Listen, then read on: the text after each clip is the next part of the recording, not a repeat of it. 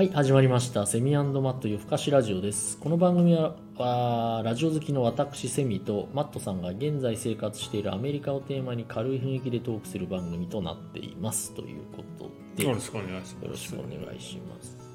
あれですね、ちょっとここ数回旅行、まあカナダ旅行ネタですね。まあちょっともうですね1ヶ月半ぐらい前に行ってるから、思い出しながら。ちょっとねろ、ちょっと撮るタイミミングを逃しつつ、まあ、やってますけどね。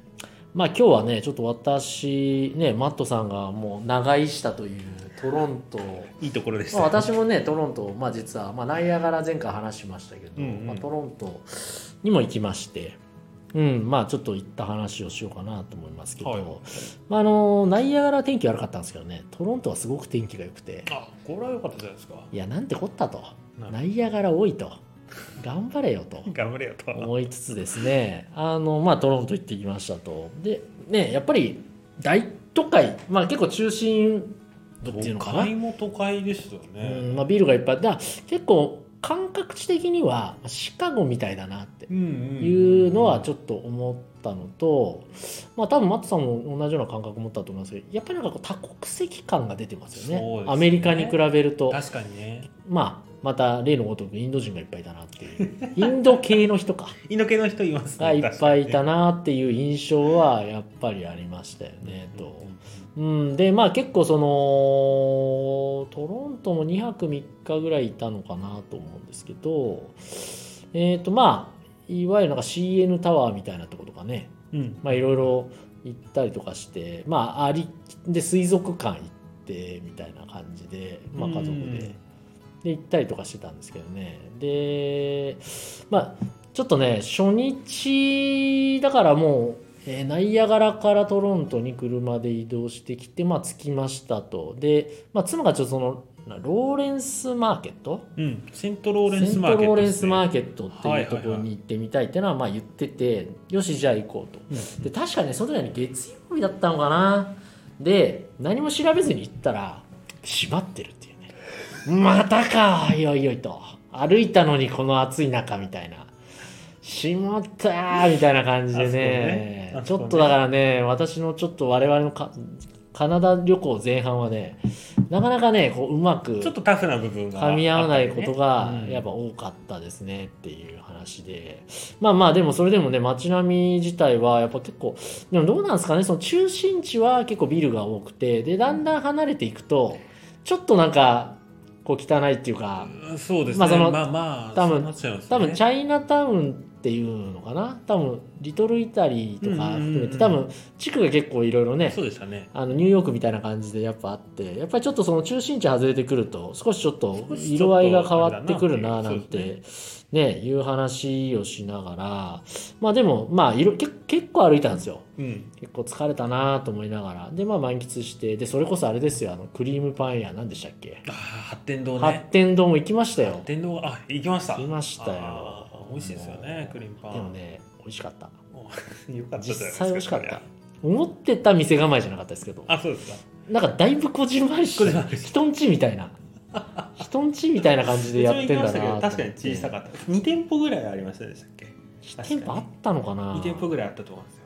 そうでもなんかそのチャイナタウン入り口ぐらいのところにちょっとひっそりと佇んでるところに私は行ったんですけど、いややっぱね美味しかった。でやっぱ思ったのはやっぱトロントって日本食がねすんげえあるなっていうのと、ね。まあ、我々住んでるとこはねあんまりないじゃないですか。ね。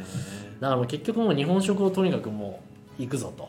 今回もう私の独断と偏見と 含めてですね生ビールが飲みたいと。強い気持ちで。強い気持ちで行きましたけど。でね、まあ、マットさんともねちょっと喋りましたけど従業員がね大体日本人いるみたいそうですね。な、うんワーホリでしたっけ？ワーホリで、ワーホリが可能な国なんですね、カナダがね。結うんもうてかもう日本食料理屋行ったら100%日本人従業員がなんかてっきりそのなんかラーメン屋とかねうん。うん。まあその飲み屋もそうですけどなんかその日本にあるのが海外展開しているからいるのかなって思ったんですけど多分違うんですよ、ね、違いますね。まあもちろん一人ぐらいはいるんでしょうけどそのキッチンとかにねラーメン屋とか、うん でも大概はワーホリなんだなっていう。そうですね。うん。いやでもなんかそれ、まあ、妻と話してていやいっぱいいる意外といっぱいいるなみたいな話で。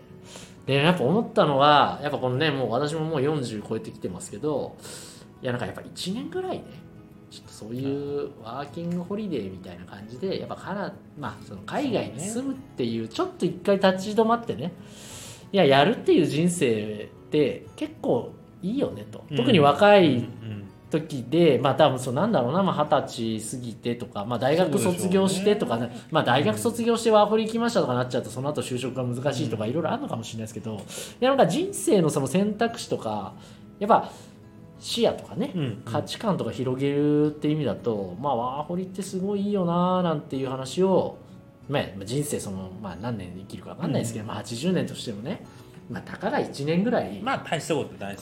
そこでまあもちろんその英語はねだいぶできるようになったらベストだと思いますし、そうじゃないにしてもあのーまあ選択肢の一つとしては、まあ、あってもいいなって。そうですね。うん。なんかあんまりその従業員が日本人のお店って まあそもそもね。我々が住んでるところがあんまり日本食がないから、そうですね。そういうケースって少ないんですけどなんか結構新鮮だなって思ったのはなんかすごいね。なんかそれはまあトロントって、まあ、カナダならではなのかトロントならではなのか分かんないですけど。どうですかね。なんかねすごいねなんか変な安心感と違和感。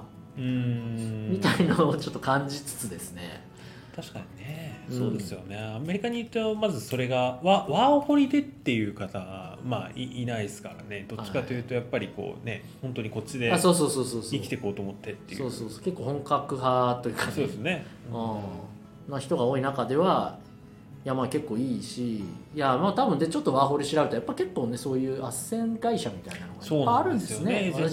全然考えたこともなかったんですけど、いやなんかでもこういう経験とかがね今はもうこういう時代なんでねもう若い子は何にせよ一回は海外に早めに出てねそうなんか経験するっていうのをまあやっぱり住ん旅行じゃなくて住んでやっぱ経験するっていうのはねまあ時にはちょっと嫌なこと、まあ、差別とかねありますよね。アジアヘイトとかいろいろありますけど、まあ、そういうのをね経験するには非常にやっぱそういう仕組みをもっとなんかあってもいいのかなと、まあ、これからの日本ってね多分そのもう国内はねもうしぼんでいくだけだからね。多分海外に外出てってっていうね、まあ、我々よりも下の世代のね若い人たちはそれやるんだろうなって、まあ、自分の子供たちも含めてね。って思うといやなんかそういうのってもっと広まってもいいし、まあ、日本人の価値観的にもいや大学卒業したからもう就職なんて言わずに、まあ、ちょっと1年2年ねちょっと放浪したりとか、まあ、価値観広げてっていうふうななんかのそういうのをね認めてあげるってフリーターを認めてあげるじゃないですけど。なんかそういうのがあってもいいのにななんていうのはほどね。なんか私ちょっと感じましたねっていうなんかトロントはそういうなんかそういった意味で、まあ、日本食はもちろん美味しかったです。舌鼓みとはこのことかと。日本食美味しいですよいねや美味しかったですよ。私もだってもうメガジョッキで生ビール飲みましたから、串カツ田中みたいなあれうんです。そうそう。串 串串だったのかな？串串焼きかな、あ串焼きうんだから焼き鳥屋みたいなとこ焼き鳥ですか？行って美味しかったですよ。うん。美味しかった。そう。でいつもだから妻、まあ、家族で日本食料理とかね旅行で行くと結局生中頼んで2杯3杯飲んじゃうみたいな。最初から大で行っちゃうかみたいな感じになりましてですね。振り切ってえー行ったんですけどもう大満足。なるそうまあでねで最後まあちょっとその次その後ね、まあ、オタワ行く予定だったので次の日、まあ、ただちょっと午前中もうちょっともう一個行こうっつってでディストラリー地区っていう、うんまあ、ちょっとなんか最近できてる地区なのかな？再開発なのか分かんないですけどね。結構おしゃれなうんところがあってですねで、まあ、ただ全然楽しめなかったんですよ。なんでかというとですねえーっとまあ雑貨屋に入ったんですね。はいはい。雑貨に入りましてでなんかちょっとまあ娘、まあ、せっかくだからなんかちょっとお土産チックな感じでうんなんか記念でみたいでなんかちょっと木彫りのスヌーピーみたいなのまあ娘は、うんまあ、買ってあげたんですよね。でまあ下の子男の子ですけど、まあ、2歳で車のおもちゃを見つけたんですよね。結構多くてどっちかっていうと遊ぶ用じゃなくてちょっと置いとく系。どうですか？あのまあ縦横、まあ、なんだろうな。15センチ10センチぐらい。あまあまあ形ではちょっと大きめなんかミニカーとかじゃなくて。ちょっと大きいやつそう。でちょっとなんかそのヴィンテージ風の車のデザインのやつで,、はいで娘が選んでないとちょっとそれ触らしちゃったんですよ、うん。したらもううおーと。取り上げたらもう帰るぞってなってもうおーと。めちゃくちゃ泣くんですよ。買ってくれないと嫌だと。でもしょうがねえな買ってやるかってパッて見たらまあ米ドルで50ドルぐらいしたんですあこれは無理だぞと。これは高い。高い無理だと思ってですね。で もうちょっとでもう私もう担いでもうしょうがないんで店を出たんですよね。ガンガンガンガン泣いてるはいそう。で本当に不思議なんですけど道を覚えてるんですよ。ほだからちょっと下ろすとそこに行こうとするからまたそれ捕獲してでもう昼飯を、まあ、どっか最後、まあ、サンドイッチかなんかちょうどあったんで出入り口ぐらい、うはいはい。サンはいドイッチを買ってなってでサンドイッチ入ったらもうずっと泣いてるからもう買ってきてくれって、まあ、妻と娘に言って私は外で、まあ、その息子がずっとギャン泣きですよ。もうもうと暑いし重いし。重いし。そうでもとにかくあっちに行けと。さっきの店だっていう感じになりましてでもうもうちょっと見ようと思ってたんですよねその地区せっかく。もう帰ろうと。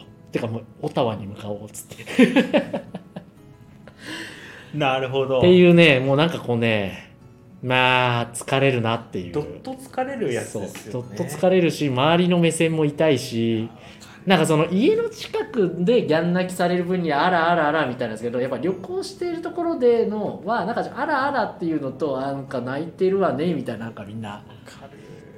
その視線痛い視線も感じつつですね、えーあのトロントを後にしたと、えーまあ、そういうお話でございます。そうですね、えーあのどね。いいこともあれば悪いこともあるという。日本食は美味しかったけどメガジョッキうまかったけど、えー息子の手手間はかかったと。そうですね。